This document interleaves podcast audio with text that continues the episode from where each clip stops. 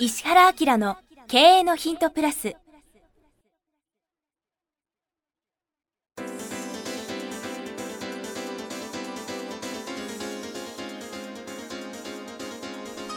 ポッドキャスト石原明の経営のヒントプラスは勝てるビジネスモデルや売れる仕組みの作り方。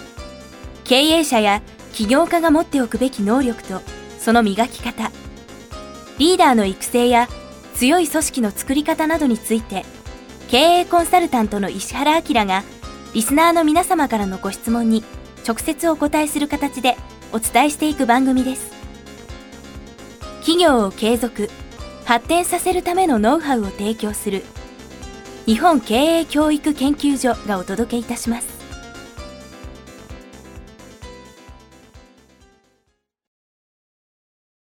こんにちは、プロインタビュアーの早川洋平です。石原明の経営のヒントプラス。今日は208回をお届けします。石原さんよろしくお願いします。はい、よろしくお願いします。今日はですね、30代不動産仲介業の方からいただいています。備考欄、第1回目から聞いています。どうしました？い やいや、なんかヨーロッパ行ったんでしょ？あ、そ、そこで笑ってるんですか？うん、そう、はいなんか雰囲気変わったね。え、どういうことですか？なんか自信ついた？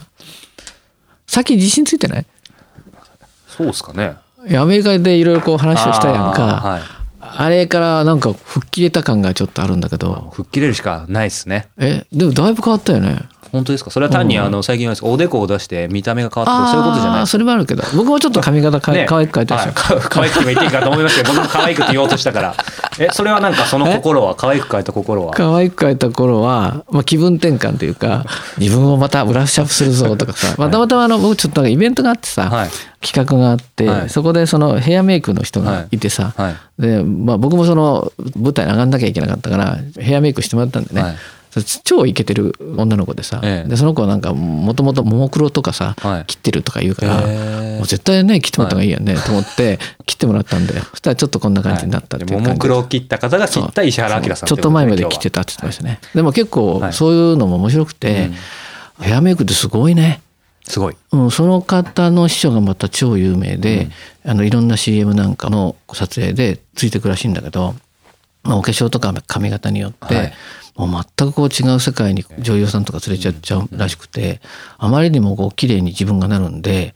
嬉しくなっちゃって、スチール写真も綺麗に撮れるとかね。そんなの聞いて面白かった。けど。なんかそういう話って昔は女性だけでしたけ？ど、なんかそういう話聞くと別に僕女装の趣味とかそっち系はないですけど、なんかちょっと一回やってもらいたくなりますね。どのくらいあとほらあ男性の顔のそのスタイリストの人をなんで頼むかって言ったら、そういうことでしょ。だから外見とか着るものってのは人に与える印象もあるけど自分自身もさすごくほら変わるやんね。うんうんうんうん。あの2人の共通のスタイリストが大山君っていうのがいてあさー名前も出しちゃいましたね。超イケてるやんはい。か、はい。イケだからうちの顧問先にもさこう結構さ大山君にさ世話してもらったなみたいな感じで言ったりするけど、あのその時の心構えとかさ、うん。ちゃんと教えながらやるんだけど面白いよ。あそうですか。だから今日なんかはこうオーラがカンって出てるからあ、本当ですか。笑いながら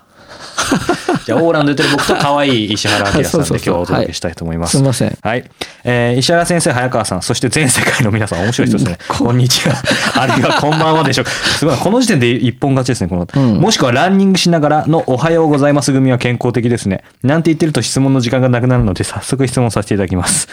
えー私は不動産仲介業をしています。石原先生は個人で事業をしていく際、時間の切り売りによるサービスの質などを下げないためにも、サービスの価格を値上げしていった方がいいと、このポッドキャストでもお話しされていたことがあると思います。しかし私のように不動産仲介業をしていると、いただく報酬に法律の制限があり、自分で契約1件あたりの報酬額を上げることができません。また、契約金額を上げるために高額物件だけを扱っても集客がうまくいきません。このような時、獲得金額アップを目指すとすればどのような戦略を立てるべきでしょうか？ヒントいただければ幸いです。最後に、私には生き別れになった母がいます。このポッドキャストを聞いていたら私は埼玉にいます。連絡をください。という嘘で締めくくりたいと思います。嘘か？今ちょっと一瞬ね、放送事故かと思いましたけど、これからも楽しみにしておりますということで。この方最初この人才能あるなみたいですねなんか違う仕事って言ってたら怒られちゃいますね。えこの人経営者なんだろうかな？経営者です。経営者か、うん経営者で不動産仲介をしてる。面白いですね。リアルに強そうだな どんな顔してんのかね？ねえ。質問の内容忘れそうになりましたけど、はい。質問は、先ほどの不動産仲介業で法律に報酬の制限があるためどうしたらいいかってことですね。ああこれゴールをずらさない方がいいよねゴールをずらさない。うん仲介の人ってさ物件とかさ、はい、賃貸なんかでも紹介したやつの3%って決まってるわけじゃない、うんうんうん、ね、でまあ自分が物件持ってて、はい、預かっててそれを売ったら6%みたいな感じで、うんうんうん、まあ、制約があるんですよね、だから数を増やすか、うん。高額なものに行くかっていうしかないんですよ。で、ね。うん、で数を増やすっていうことは、やっぱり忙しくなりますよね。うん、で組織もだんだん大きくなりますから、うん、それはそれで本当に大きくするんだったら数もいかなきゃいけないんですね。だけどそこそこまでしかあの組織を大きくしないとかねあるいは個人でやるっていう場合はあの件数に制約が出てきちゃうので、はい、やっぱり大きい物件とかね高額な物件に行った方がいいですよね、っていうことじゃないですか。ただこれすごく面白いのはそこは難しいわけじゃん。うん、要するに高額な物件を目指して積み重ねていって結果出すまでには時間がかかるっていう。ね全部すぐ取れればいいですけどね。うん、そうそうそうそう。だから逆に言うとねそこは挑戦する人があんまりいないってことです。うん、うん、だから絶対そこをずらさないで最終的にはそこでこの地域制覇するぞって考えて、収入を、今生きていくための収入は何パーセント稼いで、でもターゲットはそこっていうふうに絶対ずらさないで積み重ねをしていくといいと思うんですよね。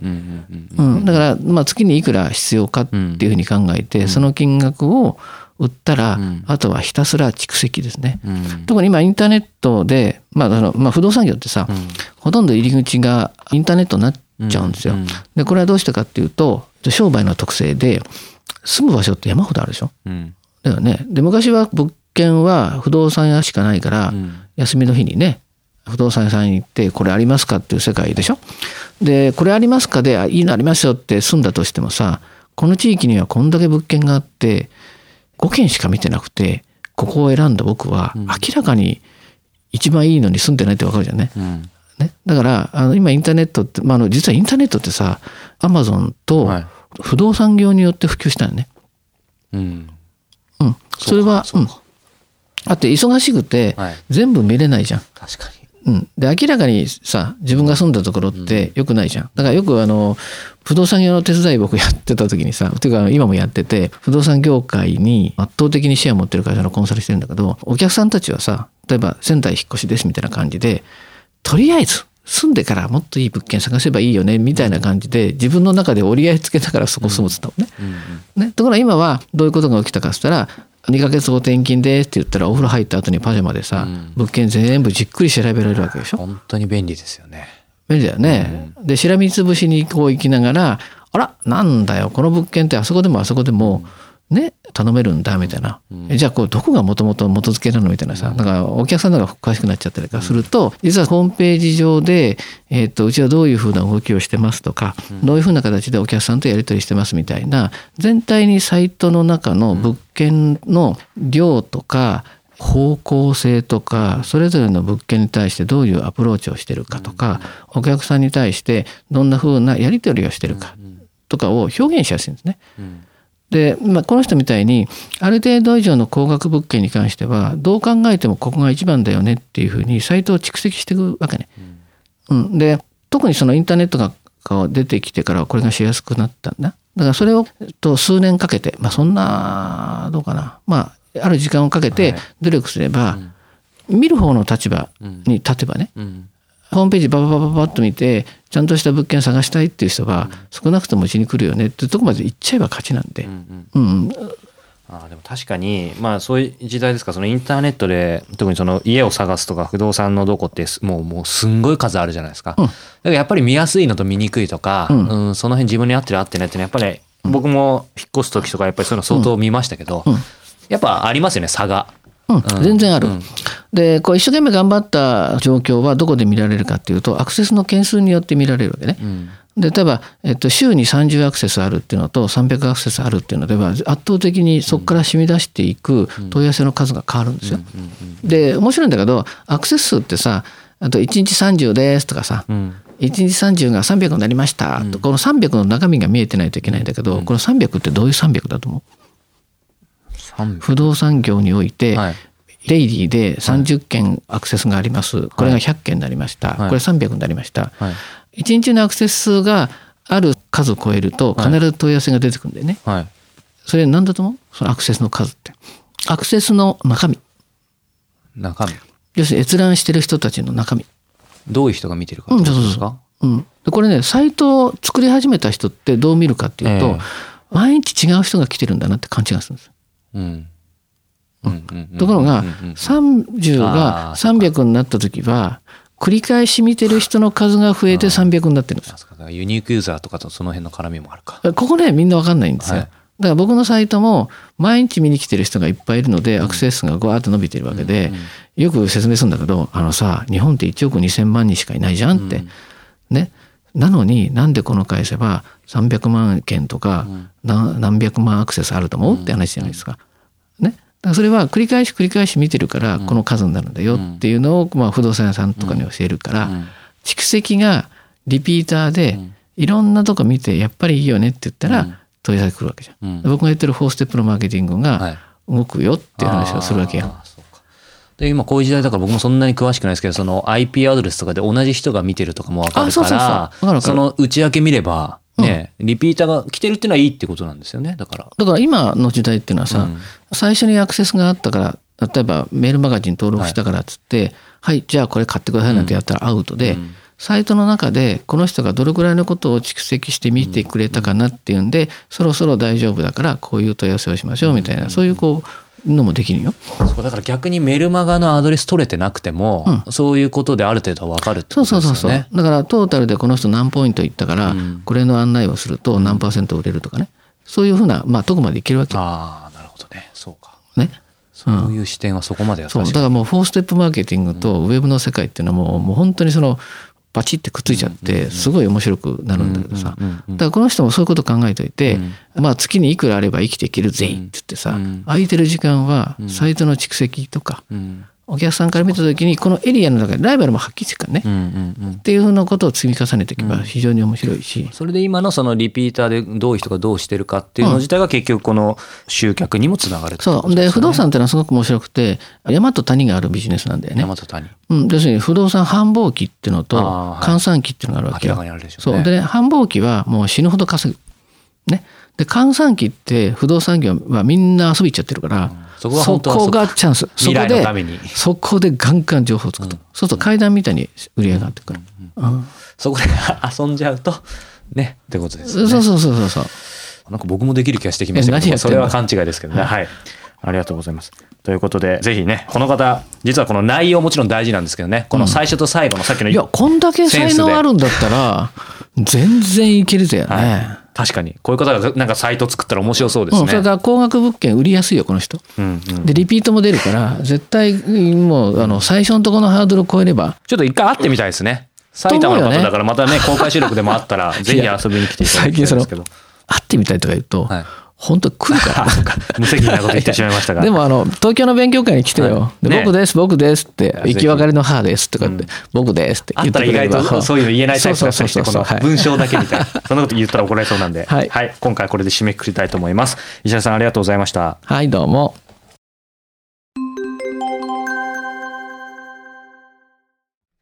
いつも経のヒントプラスをお聞きいただいてありがとうございます。今日はですね、お知らせがあります。石原明の経営のヒントプラスの、これは何と言ったらいいんですかね、兄弟バージョン、プレミアムバージョン、むしろ。はい石原明経営のヒントプレミアムのご紹介です。すでにご存知の方も多いと思いますが、改めて石原さんにこの石原明経営のヒントプレミアムについていろいろちょっとお話を簡単に伺いたいと思うんですけど、そもそもこの、まあ、コンセプトとか。これ、ほら、経営のヒントの方が Q&A なんですよね。だからまあ、いろんな形で質問していただいたことで、これは面白いなっていうことで、まあ、聞いてくれてる方全体にもね、価値があるなとか、あるいはコンテンツとして発信しておくことで、時間を過ぎてもね、まあ、3年後でも5年後でも10年後でも価値があるみたいな感じで、答えたいなってことをピックアップして答えてるんだけど、ただ、僕が言いたいことっていうのを、ね、しかも、リスナーの方たちにとって、実はこういうことを本当に知っておいたら価値がありますよみたいなことを逆に喋る機会がないなと。質問だから。Q&A じゃ限界ありますよね。そうそうそうそう。で、まあそれをその早川君とも相談しながら、じゃあちょっとその、まあアップグレード版として、うん、しかも言いたい内容を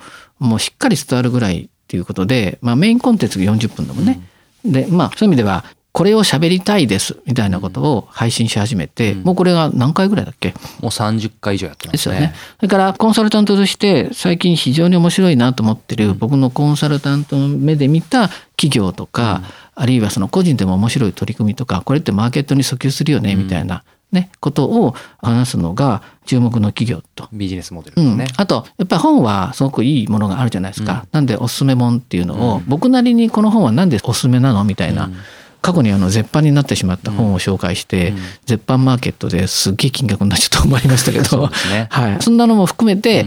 最近ってね、実は本ってみんなネットで買っちゃうんですよ。でネットで買うのはいいんだけど知ってる本を買うわけですね。だから知識の深掘りはできるかもしれないけどやっぱり本はどっちかっていうとさ書店で買ったりしよね、うん、わーっと見渡しながら本が自分を読んでるみたいな感じで違う分野とか全く読まない領域のことにもちょっと刺激してあげたいなみたいなことも含めておすすめ本っていうのをそういう観点で出してるんでね。そうですね。なのでこの経営のヒントプレミアムはメインコンテンツ。まああの石原先生がしっかりね、うん40分話す。そうそう。まあ、つまり、えっ、ー、と、どこにいても聞けるその音声の、まあ、セミナーというか講演、深い話を聞けるっていう感じですね。だからまあ、タイトルがバーってあるので、うん、お試しどっか一個聞いてもらうと、事の重大さとかさ、はい、深さがわかると思うので、うんうん気に入っていただいたらいろんなコーナー聞いてもらったらありがたいですね。はい。はい、この石原明の経営のヒントプレミアム、毎月1回27日に発売します。過去に配信した回もすべて単品でも購入いただけます。で、これから配信する分についてはですね、定期購読とかその年間定期購読っていうのもあるので、うん、その方があの倍速音声もついたり、あとね、いちいち毎回買わなくてもいいので、そうですね。はい。特に12ヶ月の年間定期購読は、あの、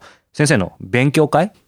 の招待券もプレゼント、はい、あそうなんだよね、はい、あのリアルでやってる勉強会が東京長野大阪であってそれなんかの招待もねされるんだよね、はい、なのでそういう特典もつきますのでご興味のある方はウェブサイト石原明 .com からポッドキャスト経営のヒントのバナーに進んでいただくとポッドキャストの各サービスがあるのでそこからプレミアムのページに進んでください。もしくは経営のヒントプレミアムと検索していただいてもページに行けますのでそこからチェックしてみてください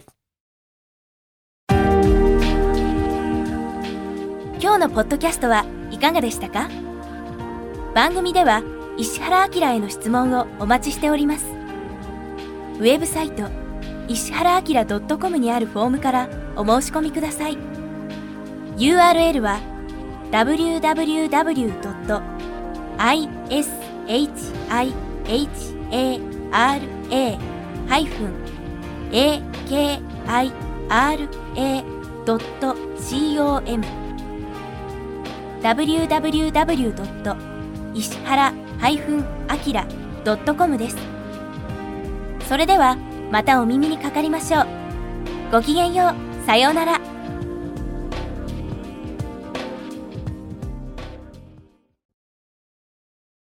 この番組は提供日本経営教育研究所プロデュースキクタス早川洋平制作協力、若菜はじめ。ナレーション、岩山千尋によりお送りいたしました。